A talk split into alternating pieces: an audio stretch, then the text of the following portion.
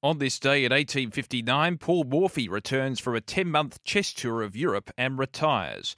On this day in 1905, the first ever official football game between neighbouring countries Belgium and the Netherlands takes place, with the Dutch prevailing 4 1 at the Olympic Stadium in Antwerp. And on this day in 1938, Sir Donald Bradman scores 258 for Australia against Worcestershire, which included 33 fours. As we celebrate this day for Tobin Brothers Funerals, celebrating lives.